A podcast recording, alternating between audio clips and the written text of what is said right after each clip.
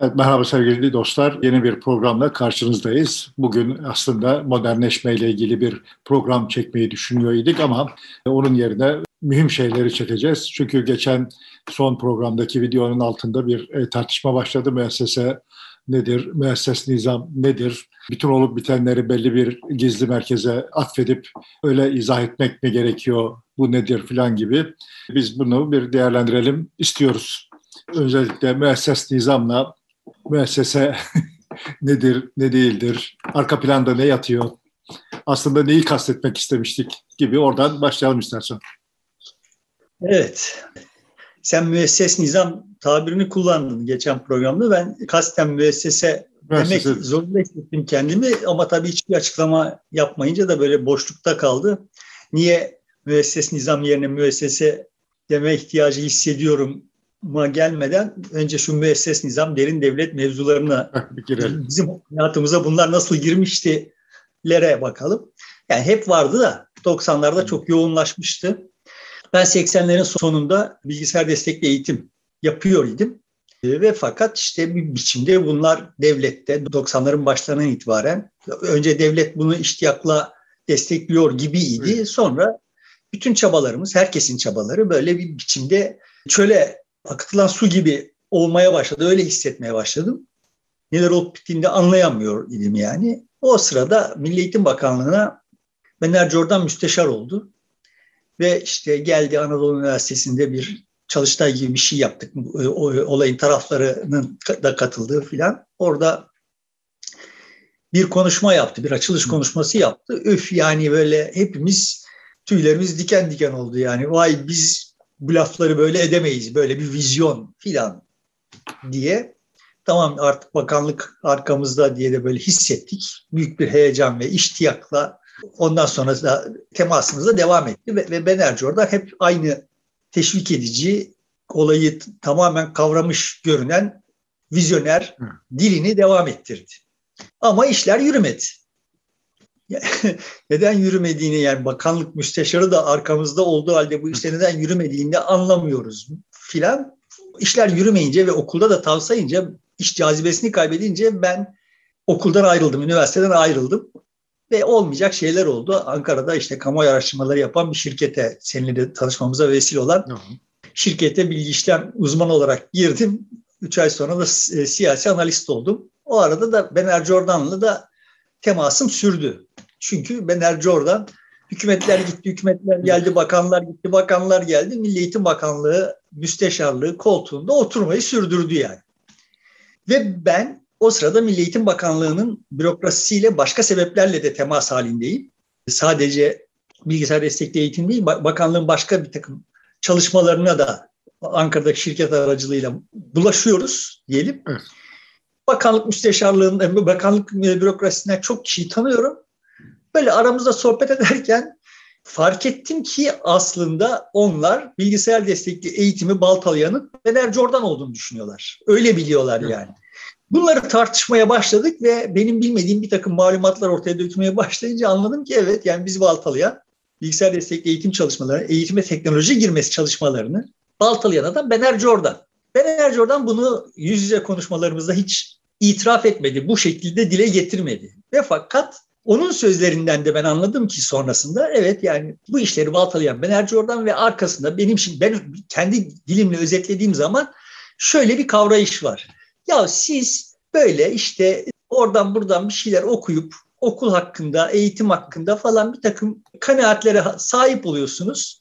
İşte hani memleketinde makbul çocuklarısınız. Hani size, size de kıyamıyoruz. Ya fakat yani bu sizin zannettiğiniz gibi bir şey değil. Bu okul dediğiniz şey sizin zannettiğiniz gibi bir şey değil. Orada öğrenme olsa iyi olur. Biz de isteriz yani. Birileri oradan fizik öğrense, İngilizce öğrense, matematik öğrense falan iyi olur. Edebiyat öğrense iyi olur ama yani o tali bir şey yani. Bizim için okul bambaşka bir mana taşıyor. Siz bu yaptığınız işlerle, yapmaya kalktığınız işlerle onu tahrip ediyorsunuz yani. Hani tahrip edebilirsiniz belki ama yerine ne konacak? Sonra biz o okulun yaptığı işleri neyle yapacağız? Bu konuda hiçbir fikrimiz yok. Yani orada Kürtçüler, burada bilmem işte eşcinseller, şurada bilmem kimler filan alıp başına gidecek. Yani bu toplum dediğiniz şey öyle bir şey değil. Onun ayakta durması için devlet dediğiniz şeye ihtiyaç var. O devlet dediğiniz şeyin ayakta durması için de okula ihtiyaç var. Şimdi adamın zihnindeki kavrayışın bu olduğunu Anladım. gördüm ve dumura uğradım. O tarihlerde yani benim sonuçta 80'lerin sonlarından işte bu tarihe kadar muhtelif yerlerde, muhtelif dergilerde, ortamlarda yazdığım eğitimle ilgili yazılar vardır. Benden talep edildiği için yazdığım yazılar vardır yani. O yazıları kronolojik olarak okuyacak olan birisi şunu fark eder ki başlangıçta benim zihnim çok berraktı. Yani eğitim teknolojisinin neden lazım, nasıl bir şey lazım, ne olacak da işte öğrenme nasıl artacak falan filan gibi böyle çok berrak bir zihinle yazılmış çok şıkır şıkır metinler idi yani. Anlaması kolay, aktarması kolay, müdafaa etmesi kolay falan. Sonra sonra ya bir dakika galiba bu işlerde benim, benim bilmediğim bir şeyler de var gibi unsurları ihtiva eden metinler olmaya başladı. Sonrasında da ya bak kardeşim bu ne yapılması gerektiğini ben bilmiyorum ama tablo şöyle bir şey ha bu işin arkasında şöyle bir karmaşık sistematik yatıyor. Bu şuradan çıkmış şöyle gelişmiş bir şey bak bu eğitim dediğiniz filan diyen metinlere dönüştü sonunda. Bir program yani bir teklif sunmaktan çok bir tahlil sunan metinlere dönüştü. Bunda da Bener Jordan'ın rahmetlinin çok büyük bir katkısı vardır. Yani eğer Bener Jordan'a çarpmış olmasaydım ben hala okul hakkında işte okul öğrenme içindir, öğrenme de şöyle gerçekleşir filan deyip böyle aynı sığ bakışla ahkam kesmeyi sürdürecektim. Niye şimdi okul, Bener Jordan falan filan o tarihlerde bana ben işte şimdi Ankara'ya da gitmişim işte araştırma şirketine çalışıyorum falan filan. Tanıdıklarım bana ya bu derin devlet nedir bak artık gittin Ankara'da öğrenmişsindir anlat. Ya, biz bilmiyoruz bu derin devlet. Ne derin, derin devlet Bener Jordan'dır diyordum yani şaka yollu. Müesses nizamı derin devlet işte neydi? Sonuçta müesses nizamın müdafiiydi filan böyle bir kavrayışımız vardı. Müesses nizam neydi? İşte kurulu bir düzen var. Kendisini müdafaa ediyor olan, mevcudiyetini müdafaa ediyor olan ve işte bizim karşı çıktığımız filan. Onu koruyan unsurların gizli kapaklı ya da yani ortada görünmeyen unsurların tamamına biz derin devlet diyor idik kabaca değil mi? Yani böyle bakınca, böyle tarif edince evet ben, ben Ercoğan'dan derin devlet. O okulun o haliyle korunması, bizim gibilerin ona tecavüz etmesinin önlenmesi için filan falan çok sağlam mesai harcamış. Belki de müsteşar olarak harcadığı mesainin yüzde doksanını aslında bizim gibileri püskürtmek için harcadı yani. Belki de Milli Eğitim Bakanlığı müsteşarları hep böyleydiler. Onu da bilmiyorum. Ya da başka, başka yerdeki müsteşarlar da öyle olabilir pek çok yerde. Belki. Sen orada tanıştığın için onu daha somut görüyorsun. Ha, ee, yok burada Bener, Bener Jordan'ın ayırıcı özelliği Bener Jordan sahiden bunu çok muazzam bir incelik, nezaket ve işte nasıl diyeyim performansla yerine getirmiş olması. yani bizi püskürtürken yani bizimle birlikte sadece bizim gibi böyle ufak tefek unsurları gerçi hani o zaman tevazu da göstermeyeyim. Bu bilgisayar unsur çok ufak tefek bir unsur değildim. Yani bütün tarafların temsilcisi pozisyondaydım falan da ama bu olayın taraflar arasında IBM de vardı söz temsili. Bunların tamamını nezaketle ve tırnak içinde çaktırmadan püskürten adam idi. Hem de bunu aslında Cumhurbaşkanı Turgut Özal'ın bilgisayara, bilgisayarlı eğitime çok özel ilgi göstermesi, destek veriyor olmasına rağmen yapmış olması aslında başka bir yeteneği de gösteriyor. Evet, şimdi zaten buradan şeye gelebiliriz. Ben şimdi hani önce bizi izleyen ve izleyecek olanlara şunu hatırlatayım.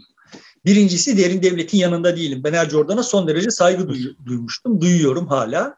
Rahmetliye hatırasına saygı duyuyorum. Çok özel bir insandı. Kendisiyle hiçbir bu konuda uzlaşma şansımız olmadığı halde yani sonuçta onu haklı bulmuyordu demek istediğim. Bu okul kurumunun korunmasını haklı bulmuyorum.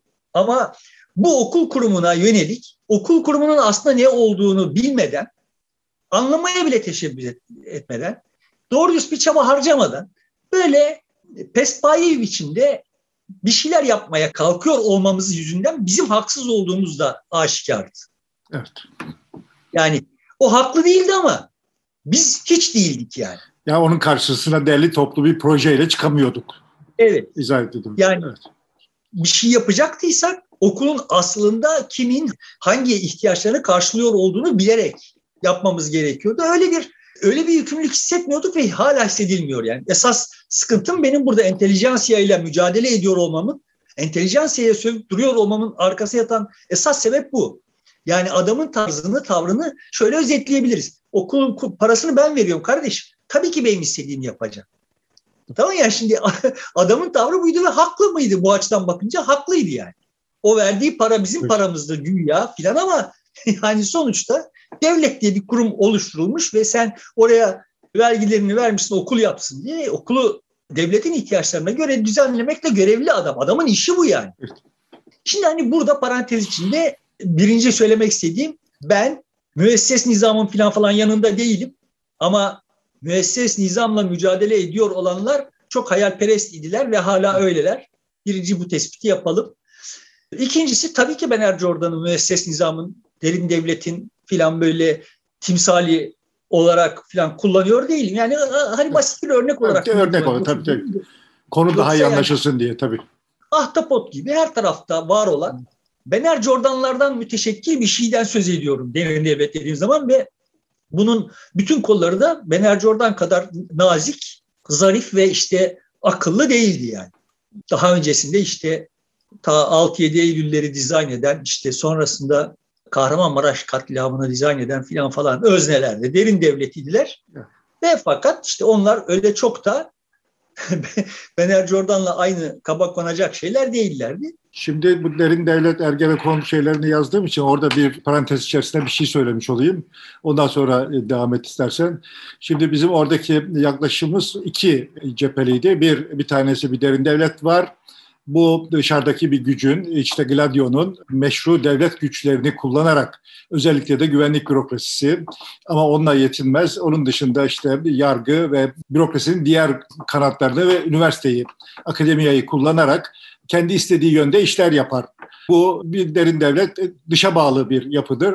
Bir de hasbel kadar buna karşı direnen bunun gadrine uğramış, buna itiraz eden, şu ya da bu şekilde itiraz eden, bilerek ya da bilmeyerek bunun karşısında olan ve giderek de ya bir şey oluyor, dışarıdaki birileri bir şey yapıyor, biz de bir şey yapalım diye çaba harcayan, daha bir ayrı yaklaşım içerisinde olan, e, buna mücadele eden bir yapı e, var idi. İkisi arasındaki bir mücadele. Derin devlet derken biz daha çok dışarıdaki Gladio'nun yönlendirdiği yapıyı ifade ediyorduk. Ne zaman? 90'lı yıllarda. Tamam. Ben de işte hani bu tırnak içinde kirli öznelerle konuşmaya başladığımız zaman olayı nasıl desem avucumuzun içe tutmamız zorlaşacağı için hani daha böyle temiz bir tarafında sonuçta böyle yaklaşmaya çalıştım. Ama gördüğümüz tablo ne yani şimdi bu özette Fener Jordan diye bir adam var ve bu adam okul hakkında belli bir kavrayışı var. Onu korumakla görevli hissediyor kendisini ve onu korumak için kendince bir strateji geliştirmiş. Yani şunu da yapabilirdi. Ondan önce başkaları öyle de yaptılar. Sonra da başkaları öyle yaptılar. Size ne lan siz ne karışıyorsunuz demek bizi bakanlığın herhangi bir toplantısına çağırmamak vesaire filan gibi daha nobran da yapılabilirdi bu işler. Ben Erci oradan öyle yapmadığı için bende de bir e, iz bırakmış bir adam. Ama ana hatları itibariyle demeye çalıştım. Şimdi birileri var. Ortada var olan bir şeylerin niçin var olduğunu, olduğu hakkında benden daha derin bir vukufa sahip ve onu korumak için de pozisyonunun gereğini yapıyor. Bunu yaparken atıyorum şimdi. Mesela bakanı bakandan yeterince destek görmediğini düşünüyor ise, bakandan müşteki ise yani, çıkıp da bunu ya bu bakanla bu iş olmuyor falan falan deyip kamuoyunun önünde konuşma şansı yok. Ama Ankara'da işte belirli mahfillerde işte falanca generalle filanca başka bir müsteşarla filan falan bir yemekte bir araya geldiklerinde çünkü geliyorlar. Bunu kime nasıl hangi kelimelerle söylemesi gerektiğini de biliyormuştur. Yani o generale bu bakan işte Atatürkçü değil li ima edecek bir şey söylerse bir ihtimal o generalin gücü var ise bu bakanın değişmesi lehine rey kullanabilir bir yerlerde ve onun yerine de şu gelse ben onunla daha iyi çalışırım filan gibi de fikirleri vardır. Öyle mi? Tabii tabii. Dolayısıyla, Eskiden Ankara'da e, kokteyller ve diplomatik toplantılar çok fazla olduğu için üst düzey bürokrasi çok sık bir araya gelirdi bu kokteyllerde, toplantılarda. Şimdi o kadar kalmadı. O toplantılar o kadar yapılmıyor. Başka yerlerde bir araya geliniyor üst düzey e, bürokratlar. Evet, şimdi bu insanlar bir masanın etrafında bir araya gelip de işte biz derin devletiz demelerine gerek yok yani. Sonuçta hani böyle birbirlerini tanıyorlar hangisinin hangi tarza sahip olduğunu, hangi kavrayışa sahip olduğunu hepsi biliyor üç aşağı beş yukarı. Dolayısıyla hangi problemi kiminle nasıl paylaşması gerektiğini biliyor. Yani buradan şeye gelelim hani. Şimdi izleyicilerden birisi ne, neden söz ediyorsunuz bu soyut bir sermaye bürokrasi ittifakı mı demiş. Öyle Türkiye'de sermayenin bu anlamda herhangi bir dahli olmadı. Yani sermaye bürokrasinin kendi tasavvurlarından ortaya çıkmış olan ne varsa bunun artıklarını yiyen bir şey oldu. Yani medyadaki sermaye bile böyle oldu yani. Devletten geçindiler hep işte. Devletin imkanlarını bir şekilde kendilerine e, aktarmayı becerdiler her zaman. Yani tasarımı yapanların arasında yoktular hiç. Yani bir talepte bulunuyor değillerdi. Devlet işte bir şeyleri yapıyordu. Burada silahlı külahlı bir takım işler oluyorsa on, oradan bir, bir şeyler devşiriyorlardı. İşte başka bir yani bunun en tipik misallerinden bir tanesi yani işte diyelim ki bir dönem devlet e, eczacı başını terbiye etme ihtiyacı hissetti. Toprağa, toprağın eroin parasını, eroinden gelmiş parasını eczacı başının sektörlerine yatırmasını zorladı yani gibi. Böyle yani sonuçta sermaye bu işte bir ta- talepkar değil olsa olsa işte kendisine iş düştüğünde bunu yapan karşıda da payını alan taraf oldu. Yani bu doğrudan oraya bürokrasinin işiydi. Öyle sermaye bürokrasi ittifakı falan değil. Bürokrasi sonuçta Türkiye'de, Türkiye'nin hikayesi de işte ta 70'lere kadar getirmiş idik. Anlatmaya çalıştık. Devletin kendisinin refleksleri var. Şimdi senin dediğine gelelim. 80'lerden itibaren bu biraz değişti ama 80'lerden evet. sonra burjuvazi proje üretip devletin önüne koymaya da başladı çeşitli alternatif. Özal'la birlikte o liberal dönemler ekonomiyle birlikte hafif hafif talep eden ve belli bürokratlarla da işbirliği yapan bir pozisyona dönüldü. İşte bizim bilgisayar destekli eğitimimiz de oydu zaten yani. Sonuçta bu Burjuvazinin projesiydi. Yani 80'lerde bu iş biz böyle cesaretlenmiştik yani bu işleri yapabiliriz. Zaten niye 90'larda bu daha yaygınlaştı derin devlet? Çünkü eskiden de vardı ve zaten devlet derin devletti.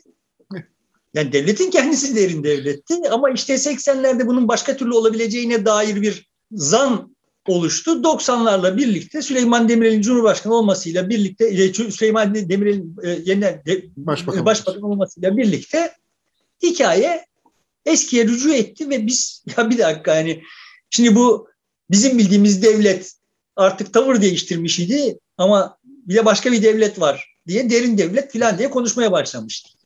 Şimdi ya o yüzden yaygınlaştı gibi geliyor bana. Evet. Ama hani öncesine bakacak olursak evet yani sonuçta ve benim Bener Jordan'ın tutumuna itirazım olsa da tercihlerine itirazım olsa da okulun değişmesi gerekiyor olduğunu hatta eğer değişmeyeceksek ortadan kalkması gerekiyor olduğunu düşünsem de sonuçta Bener Jordan'ın neyin için düşündüğünü, neden öyle düşündüğünü anlayabiliyorum. Kötü bir adam değildi, kötücül değildi.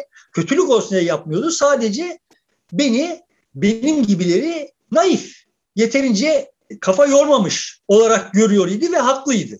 Şimdi benzer bir şeyi senin sözünü ettiğin şeyler için de söyleyebiliriz. Amerika'ya Türkiye bir takım generallerini yolladı. Bu generaller gittiler, bir dünya gördüler, işte geldiler ve muhtemelen senden benden çok korktular Rusya'dan, Sovyetler Birliği'nden.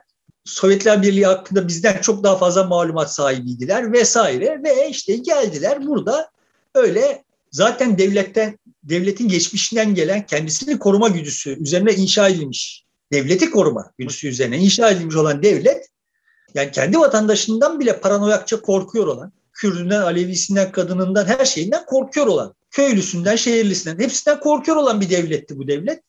Sonuçta o devlet gurbette kurulmuş bir devlet. Yani Ankara'da kendisini Sovyetler Birliği'nden de çok korkuyor olan bir takım özneler aracılığıyla biçimsiz işler yaptılar. Ama bu insanların kötü olmuş olması gerekmiyor. Benim derdim bu yani. Evet. Birincisi bu. Kötü olmaları gerekmiyor. Projelerinin kötülük olsun diye yapıyor olmaları da gerekmiyor. Ama kötü işler yaptılar. Korkuyorlardı yani. Bu korkuyu teskin edecek, bu korkuyu anlayacak, bu korkuyu tahlil edecek bir e, entelijansiyası da olmadı Türkiye'nin o tarihlerde. Yani Türkiye'nin o tarihlerde de olmadı, şimdi de yok. Erdoğan gidip Putin'le görüşüyor, neler konuştuğunu falan falan bilmiyoruz. Ama işte Rusya'nın talepleri hakkında birileri bir takım şeyler söylüyor mesela. Sağda solda yazıyor çiziyor ama Türkiye'nin hem de o kadar yani 80'lerden itibaren aralarında e, da geliş gidişler çok yoğunlaşmış olduğu halde Rusya hakkında doğru dürüst bir tahlil yapan bir elin parmaklarını geçmez yani insan sayısı. Öyle değil mi? Yani evet, Rusya onlar da, tabii tabii onlar da son zamanda çıktı. Rusya'da eğitim görüp de Rusya'yı incelemiş olan da çok az kişi vardır. Evet. Bu diğer komşular için de geçerli. Irak için de, Suriye için de, İran için de, Yunanistan için de, Bulgaristan için de. Hepsi için geçerli yani. Mısır için de geçerli yani. Herkes için yani dünya hakkında böyle yani. Şimdi Amerika ile Çin arasında bir çelişki var. Değil mi yani şimdi bizde de böyle Amerika ile Çin arasındaki çelişki üzerinden ahkam kesiyor olan birçok kişi var ve işte öyle bir ta- tasavvurları var ki yani Amerika ile Çin bilek güreşi yapıyor. Birisi ötekinin bileğini bükecek. Şimdi kim bükecek? Bunu tahlil etmek filan gibi işleri var zannediyorlar yani. Halbuki işte geçenlerde, geçtiğimiz dönemlerde farkına vardık. Hala yaşıyoruz içinde. Yani Çin'den Amerika'ya taşınacak olan malları taşımaya dünyadaki mevcut konteynerler yetmiyor. Konteyner krizi, krizi diye bir şey çıktı. Yani şimdi Amerika ile Çin'in arasındaki mücadele birisinin ötekisini imha etmesi mücadelesi değil yani. Burada apaçık bir çelişki var ikisinin arasında. Bir gerilim var ama bu gerilim şöyle bir gerilim değil. Yani bizim çok kavrayışlı çocukların kolayca anlatabildik, anlatıverdikleri gibi işte Amerika Çin'in belini bükecek. Çin'den Amerika'ya mal gelmese, üç gün mal gelmesi Çin'den Amerika'ya, Amerika'da hayat durur. Çin'den Amerika'ya mal gitmesi Çin'de hayat durur. millet açlıktan ölür. Bunlar karşılıklı bağımlılık halindeki özneler birbirlerini imha etmek falan filan gibi dertleri olamaz. Ama yani şimdi Amerikan kaynaklarını okuduğun zaman doğru dürüst Amerikan kaynaklarını okuduğun zaman bunun farkında olarak yani bunun bir karşılıklı maliyet artışı üzerinden bir hesaplaşma sürüp giden ve sürüp gidecek olan bir hesaplaşma olduğunun farkında analizler okuyorsun. Ama Türkiye'de konuşanlar Amerika Çin'e şöyle yapacak da o yüzden Türkiye'ye şöyle ihtiyacı var da falan diye başlıyorlar ve senin Suriye'deki bilmem neyini bununla ya da İran'la bilmem hangi ilişkini bunu açıklıyorlar filan yani. Ya bu işler öyle olmuyor yani. Öyle olmuyor. Peki nasıl oluyor? Onu da bilmiyorum. Yani nereden bilebilirim ben şimdi Amerika ile Çin arasındaki hesaplaşmanın hali hazırda kime ne maliyet yüklüyor olduğu konusunda kim neye razı gelmiş? Bunu nereden bilebilirim yani? Ama arka planda bunların bir yığın pazarlığının yapılıyor olduğu ve yapılacak olduğunu biliyoruz yani. Bu senin de bu oyundaki payın ne? Ağırlığın kadar. Dolayısıyla yapabilecek olduğun şey ağırlığını arttırmak. E sen şimdi gidip Biden'la atışıp ondan sonra uçakta S-400 lafları edersen senin ağırlığın ortadan kalkar. Böyle tahmin ediyorum. Bu da senin başını şöyle şöyle bütün pazarlıklarda şöyle derde sokar. Böyle tahmin ediyorum ve bunları anlatıyorum. Bunları konuşuyorum yani. Çünkü biliyorum ki bu işler böyle siyah beyaz değil yani. Yarın öbür gün Türkiye'nin Suriye'de şöyle bir maceraya kalkışma ihtimali var mıdır? Vardır. Bunun maliyetleri vardır yani. Herkes için maliyetleri vardır ve bu maliyetlerin birçoğunu gerçekleşmeden de bilemeyiz. Gerçek maliyeti ne bunun? Onu da ancak gerçekleştiği zaman biliriz. Yani kaç insanın hayatına mal olacağı filan gibi maliyetler. Bu maliyetlerin ta- tahmini değerleri üzerinden bir bir oyun oynanıyor. Yani. Bu bir game yani. Bu kapsamda baktığımız zaman orada bir derin devlet vardı ve bu derin devlet senin dediğin gibi işte Amerika'da yetişmiş, Amerika'da devşirilmiş. Amerika'da yetiştirilmişse işte ona senden farklı eğitim verilmiş. Hepimiz aldığımız eğitimin sonucu olarak bir şey olmuyor muyuz yani? Tabii. İçinde yaşadığımız şartların sonucu olarak bir şey. O, adamlar da öyle olmuşlar. Buna karşılık bir ücret almıyorlardı gibi de, demeye çalıştığım şey bu yani. Böyle eğer öyleyseler aralarında öyleleri varsa onlar istisnaydı. Öyle olmaları gerekmiyordu. Demeye evet çoğunun gerekmiyordu ama bir kısmı alıyor. Özel insanlar olabilir bir kısmı ama çoğunluğunun ben de e, aynı kanaatteyim. Orayla iş tutmanın daha doğru olacağını düşündükleri için o birlikte hareket etmiş e, ediyorlar idi. Başka da bir çıkar yol gör, görmedikleri için. Evet yani sonuçta tekrar söyleyeyim onların tercihlerine karşıydım. Ama yani onların akılları, akıl yürütmelerini anlamaya falan falan çalışmadık yani. Evet. Zaten devletin de Yani bu unsurların da kimseye bir şey anlatmak gibi dertleri olmadığı için ya Bener Jordan bana ya bak okul senin bildiğin gibi bir şey değil bak onunla uğraşmayı falan diye anlatmaya çalışmadı yani. Muhtemelen belki birilerine anlatmaya çalışmıştır. Bakmıştır ki olmuyor artık vazgeçmiştir onu da bilmiyorum. Ama şunu biliyorum yani Bener Jordan hükümetler gitti, hükümetler geldi, bakanlar değiştirdi vesaire falan orada kaldı ama öldüğünde muhtemelen işte vardıysa, vardıysa yani eğer anadan atılan kalan bir şey yoktuysa yeni mahallede iki tane dairesi ya vardır ya yoktur öldüğü zaman yani adam. Yani bunlar böyle hani biçimsiz işlere de çok tevessül etmediler. Bener Jordan'ın verdiği kararlar sayesinde birçok insan köşeyi dönmüştür. Ama Bener Jordan gibi insanlar oradan kendilerine de bir şey almak daha son derece gönülsüz idiler. Bir dönem böyleydi. Yani bir dönemin devlet adamları böyleydiler. Yani. Senin sözünü ettiğin o işte Amerikan yetiştirmelerin karşısındakiler de sonuçta evet bir başka dünya tahlilleri vardı. Yani onlar da dünyayı yani biz çok şematize ediyorum. Kardeşim bak bu Amerika dediğiniz şey evet böyle çok muhkem ve çok güçlü görünüyor. Çünkü biz onu çok muhkem ve çok güçlü görüp bütün kaynaklarımızı Amerika'nın emrine veriyoruz. O yüzden böyle oluyor. Yani biz burada bir arıza çıkarırsak Amerika mevcut gücünü koruyabilmek için bize daha yüksek fiyat biçmek zorunda kalacak diyor idiler. Yani bizim şimdiki pozisyonumuz bundan daha fazlasını hak eder, gerektirir diyor idiler yani. Şimdi buradan yola çıkarak da ikinci hususa geleyim. Şimdi Ben Ercor'dan taşları okulu yerine koyup ondan sonra dizmeye başlıyor. Yani puzzle'ı çöze, çözmek bir puzzle var. Dünya bir puzzle. Ve bu puzzle'ı çözmeye başlarken şimdi Ben Ercor'dan okulu bir yere koyuyordu. Ondan sonra okula öteki parçaları ekliyordu ve bir şey çıkıyordu ortaya. IBM bilgisayarı koyuyordu ve ona bir şeyler ekliyordu ve başka bir şey çıkıyordu. Şimdi dünya böyle.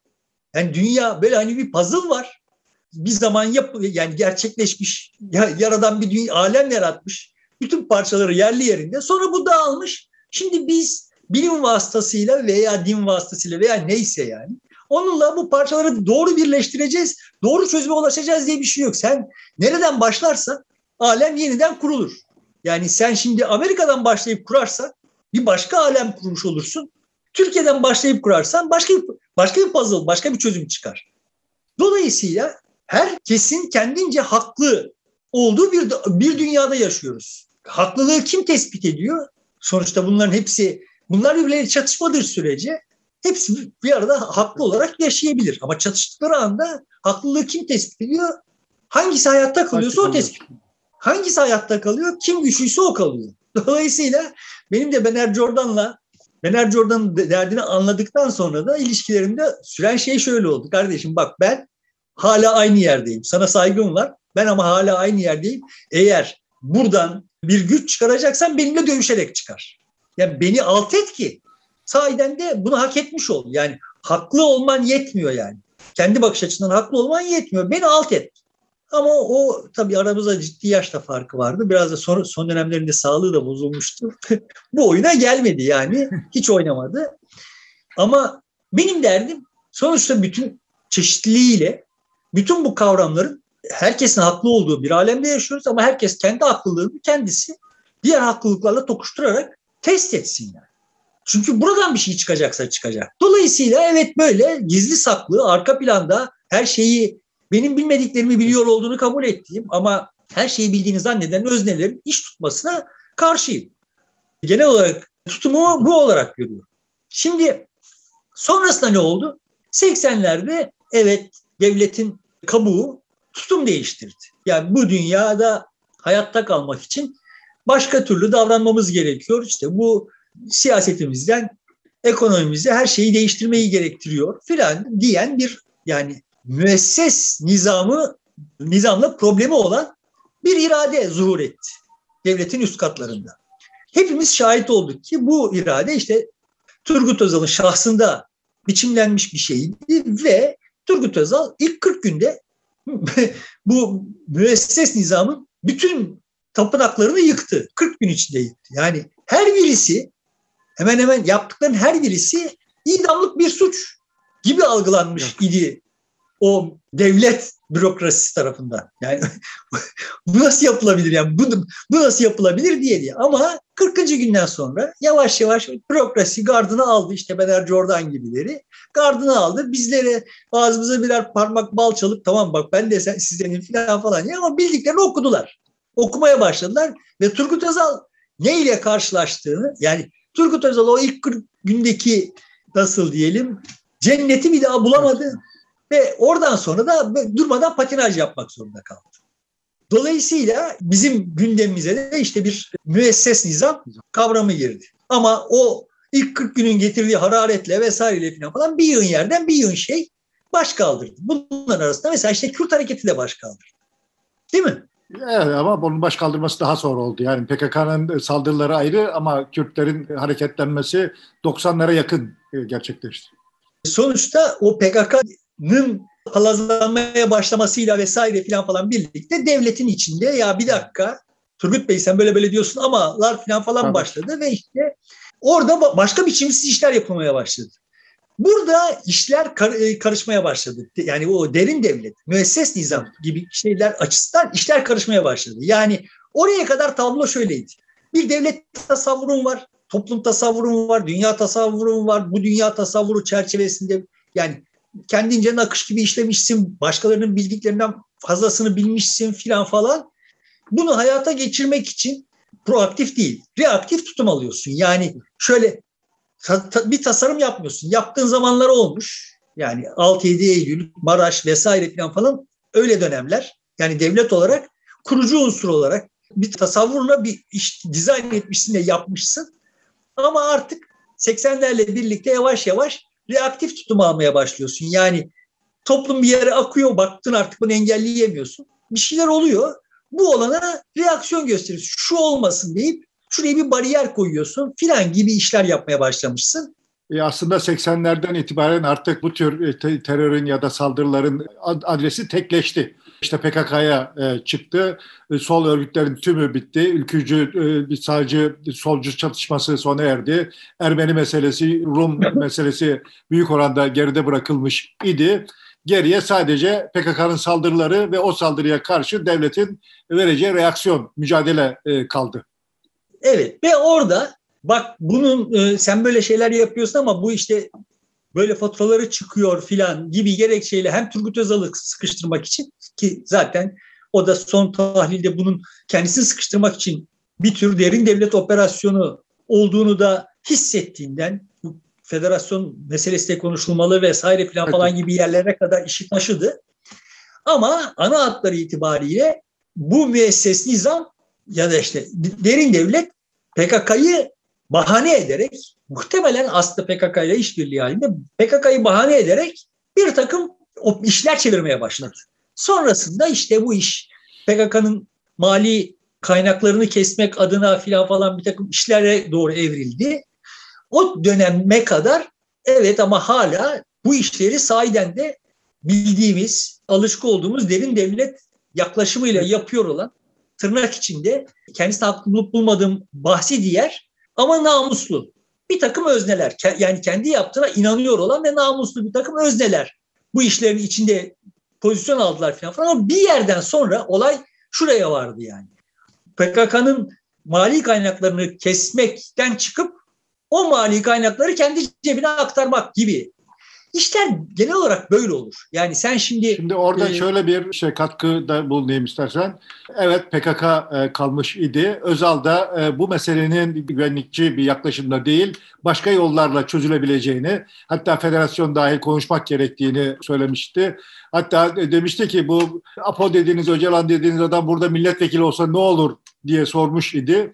Herhalde işte 3-5 tayin yaptırmaya çalışır e, şekli ve kaybolur gider gücü de olmaz diye cevaplar verildiği bir dönemdi. Tam o dönemde 89-93 arasında laik aydın cinayetleri dediğimiz bir başka terör, uzun süre Türkiye'nin gündeminden çıkmış olan bir başka terör gündeme geldi. İşte Uğur Mumcular, Çetin Emeçler gibi ne kadar aydın insan var ise laik seküler kesimde onlar öldürülerek başka bir şey oldu. Bir Kürtlerin meselesini çözme, o reform etme meselesi Özal'ın raftan böylece düşürülmüş oldu. Evet yani sonuçta o cinayetlerin tamamına karşıyım. Bunları tekrar tekrar söylemek gerekiyor yani. O cinayetlerin işlenmesi ne izin veren sistematiğe de karşıyım. Ama bunun, bütün bunlar anlaşılabilir şeyler. Bunu demeye çalışıyorum. Bütün devletlerin böyle unsurları oldu. Sonuçta Türkiye'de toplum çok hızlı bir biçimde değişmiş idi ve bürokrasi, bürokrasi tanımı gereği değişmeye direnç gösteren inerşiyası olan bir şeydir. Ve aslında o, o, o dönem tam dünyada soğuk savaşın sona erdiği, işte duvarın yıkıldığı, herkesin kucaklaştığı bir dönemde Türkiye birdenbire kendi soğuk savaşının iç savaşına adeta neredeyse e, girmiş idi. Bu Türkiye'ye aslında çok büyük bedel ödetti sonradan.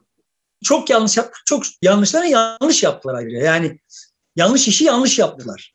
Ama sonuçta tekrar söylüyorum bütün bunlar serin kanlı bir aydın kafasıyla bakılıp analiz edilecek olursa arkasında nasıl bir devlet tasavvuru, nasıl bir dünya tasavvuru var ve bu dünya tasavvurunu, bu devlet tasavvurunu, bu toplum tasavvurunu koruyabilmek için hangi enstrümanları nasıl devreye sokuyorlar, hangi toplum kesimlerini nasıl elektriklendiriyorlar, yani bu yaptıkları niye yapıyorları anlayabilirdik. Ama de, memlekette yine tekrar aynı şeye geliyorum. Entelijansiya yok. Yani bak kardeşim Uğur Mumcu'yu katledenler ya da işte bu layık aydınları katledenler aslında zaten sizin aracılığınızla birilerini elektriklendirmeye ve toplumu destabilize etmeye çalışıyorlar. Çünkü devlet kontrol elde, kaçırdı elinden.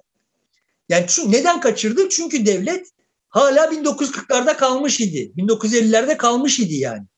Toplum çok değişmiş idi ama devlet buna göre revize edilmemişti. Şimdi bunları konuşamadık Türkiye'de. Bizim entelijansiyamız küt diye atladı bu oyunun bir parçası oldu. Yani derin devleti en çok seviyor olanlar da aslında derin devletin enstrümanı olarak üstlerine düşeni yaptılar yani. Heh. Ama tekrar söylüyorum oradan buraya gelirken bir, bir başka faza geçtik. Yani orada o layık aydın cinayetlerini tezgahlayan insanların bile şimdiki durumu içlerine sindiremeyeceklerini düşünüyorum. Şimdiki duruma ben hani niye müessese gibi bir böyle dandik bir laf icat etmek zorunda kaldım? Çünkü sen hani orada müesses nizam demiş dedin. Ben şimdi lan o müesses nizamın bile bir şerefi vardı, bir haysiyeti vardı. Yani bu o değil yani. Şimdi karşı karşı olduğumuz olay o değil yani. Bu bambaşka bir şey.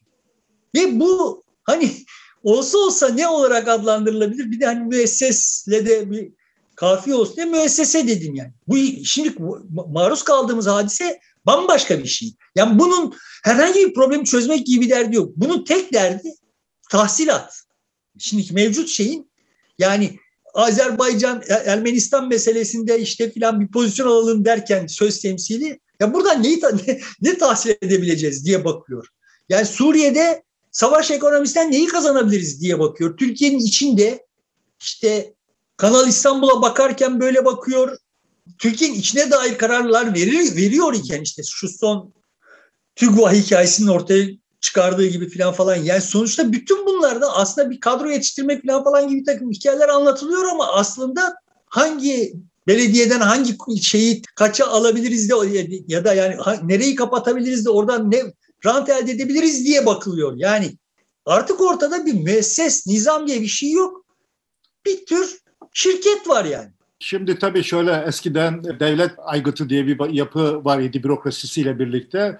Bir de siyasi kurum vardı. Siyaset yukarıdan yönetiyor idi. Aşağıdan gelen e, seçenekleri de bakarak tercihini yapıp ya da kendi projesi neyse e, programı onu uyguluyor idi. Ama son dönemde ikisi birleşti tek yapı haline dönüştü. Bir devlet aygıtından bağımsız ayrı bir güçlü bir devlet aygıtından aklından söz etmek e, eskisi kadar gerçekçi değil gibime geliyor.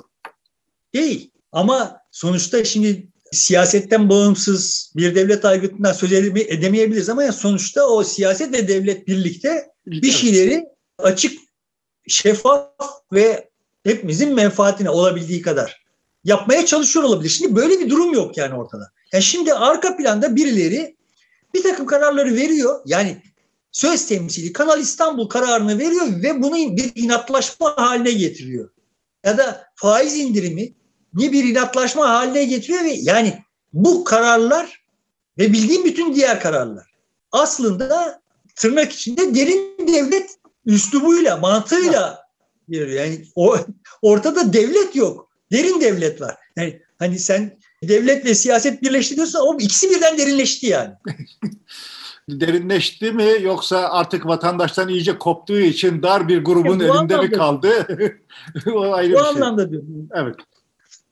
Peki ben niye bazı şeyleri giderek bu terimlerle açıkla, açıklıyorum? Buna da cevap ve- vereyim yani.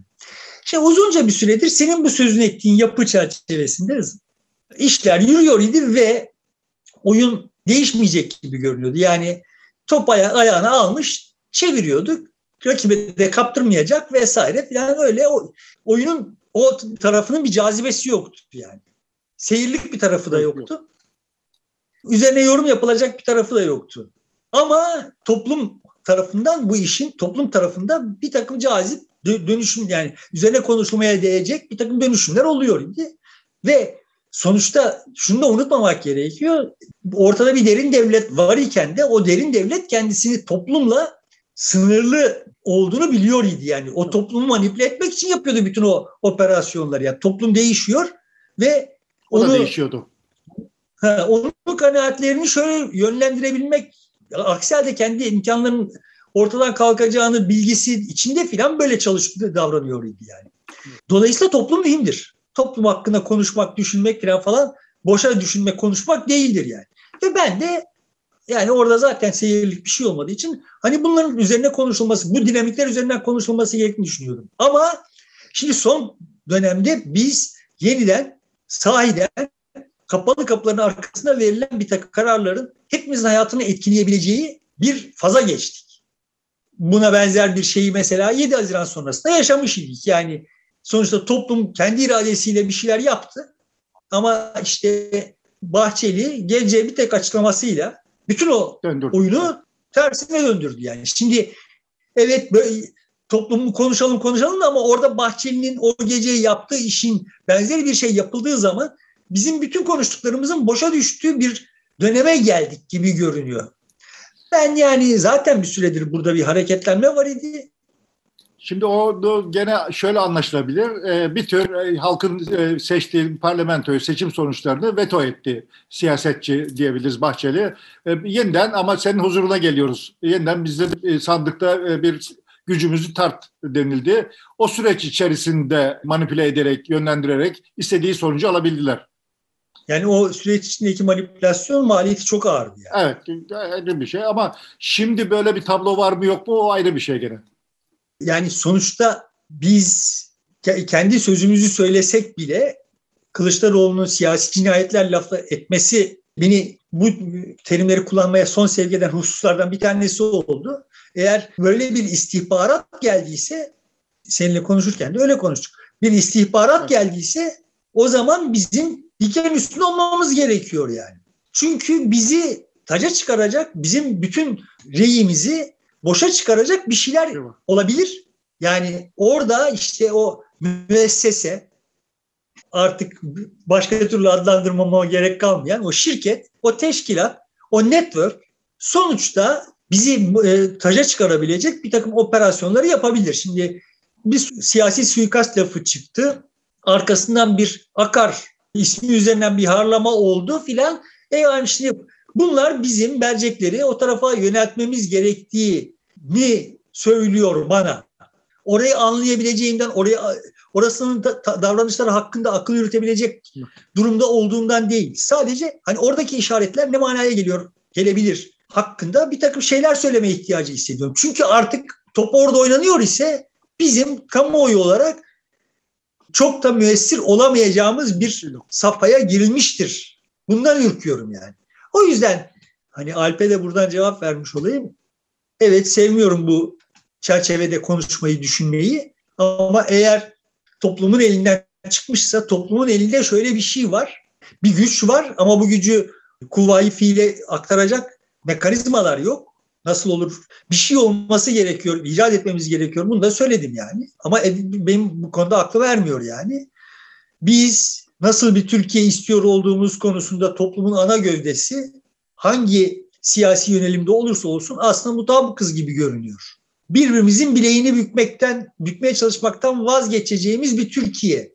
Birlikte yaşayacağımız bir Türkiye istiyormuşuz gibi görünüyor yani. Kürdüyle, Türküyle, Alevisiyle, Sünnisiyle, eşcinseliyle, normal cinseliyle ne, ne oluyorsa straight. Şimdi sonuçta biz böyle bir talebimiz olduğunu siyasi mekanizmalara iletsek bile bu orada toprağa verilmiş enerji oluyor. Neden? Çünkü o, o siyasi mekanizmalar zaten bizim aramızdaki bu gerilimleri yükselterek hayatiyetlerini sürdürüyorlar. Dolayısıyla bu, bu buralara basmıyorlar görüyoruz yani. Bize başka bir türlü siyaset gerekiyor. Kamuoyunun taleplerini hayata geçirecek başka mekanizmalar gerekiyor ve başka mekanizmalar nelerdir ben akıl edemiyorum. Yani biz bütün şeyleri tükettik yani. İmkanları tükettik. Dolayısıyla şimdi toplumdaki değişimler vesaireler falan, falan anlamlıdır, önemlidir ve uzun vadede tayin edici olacaktır. Hiçbir itirazım yok. Ama kısa vadede neyin başımıza geleceği konusunda kafa yoracaksak o kapalı kapıların arkasında Toplumun e, olanlar... kendisini ifade edebilecek platformları yok artık. Sivil toplum örgütleri dediğimiz dernekleri ya da e, başka platformları mevcut değil. Siyasi partiler de topluma uzak. Toplumla sanki mücadele gerilim içerisindeymiş gibi duruyor. Toplum da biraz onlardan uzaklaşmış gözüküyor. Dolayısıyla bir çıkış, e, toplumun kendisinin sözünü ifade edebileceği, duyurabileceği bir araç ortada kalmadı. Zorluk galiba biraz da buradan kaynaklanıyor. Ya şimdi müessese derken kastettiğim şey bir tür network. Yani diyelim ki işte e, falanca yere aday atama gibi bir takım yani aday, e, adayın kim olacağını niye biz mesela Cumhurbaşkanı adayı kim olacak diye tartışıyoruz. Çünkü olay oraya indirgenmiş durumda ki yani şuraya Cumhurbaşkanı olarak şu gelirse Dışişleri Bakanı şu olursa, Sağlık Bakanı bu olursa filan problemler çözülecek. Şimdi böyle olmayacağını defalarca yaşadık. Mekanizmanın kendisinin tırnak içinde kötülük üretiyor olduğunu tıpkı derin devlet dediğimiz mekanizmanın kötülük üretmesi gibi. Yani oradaki insanların kötü olması gerekmeden o mekanizma kötülük üretiyordu. Şimdi de bu siyaset denen mekanizma bu haliyle kötülük üretiyor çünkü zan üretiyor ki şu gider bu gelirse problemler çözülecek. Halbuki öyle olmayacak yani. Yani Diyanet İşleri Başkanı değiştirdiğin zaman daha Şimdi yaşadığın türden bir şeyleri yaşamayacaksın. Tamam kabul ediyorum yani. Kimse Erbaş kadar kötü olamaz. Diyanet İşleri Başkanı anlamında kötü olamaz. Ama yani sonuçta başka başka problemler çıkacak. Bunlar bunlar şahısların tutumlarıyla falan falan ya da şahıslarla alakalı şeyler değil. Sistematik sıkıntılar var ve buraya nüfuz edemiyoruz. Dolayısıyla buraya nüfuz etmemize imkan vermeyen zaten siyasi partilerin kendileri dolayısıyla şimdiki müessesenin parçaları o siyasi partiler. Şimdi sen biliyorsun ben biliyorum. Burada isimleri zikretmeye kalksak başımız belaya girer ama diyelim ki AKP'li bir büyükşehir belediye başkanı ile işte CHP parti meclisi üyesi efendim işte bilmem ne ticaret odası başkanı falan filan bunlar ortak işler çeviriyorlar. Yaparlar. yani sonuçta bunların birisi CHP'nin milletvekili adayını, ötekisi AKP'nin milletvekili adayını, belki bilmem kimin milletvekili adayını belirleme gücüne sahip. Ve evet yani böyle oluyor işler. Şimdi bunlar oraya yani Ben Ercordan'ı Milli Eğitim Bakanlığı müsteşarlığına getirenler ve işte ondan bir takım beklentilerle getiriyorlardı. Neydi beklentileri? Memleketin okul kurumunun benim gibi zibidilerden muhafaza edilmesi diyelim. Değil mi yani şimdi? Ama şimdi oraya Milli Eğitim Bakanlığı müsteşarlığına falancayı getirelim diyenler şu ihaleyi kapalım diye getiriyorlar. Artık müsteşarlıkta yok zaten. Bakan yardımcılığı var. Peki. Şuraya şu milletvekili adayını getirelim diyenler, buraya şunu belediye başkanı adayı yapalım diyenler, ha bak o işte bizim şu ideolojik pozisyonumuzu tahkim eder vesaire falan falan diye yapmıyorlar yani bu iş. Şu ihaleyi bize versin diye yapıyorlar. Dolayısıyla buna müesses nizam demek artık yakışıksız yani. O yüzden müessese diyorum. Yani bu şimdi üzerimize kalmış olan yük bu ve bütün siyasi partiler bunun dolaylı veya doğrudan bir parçası.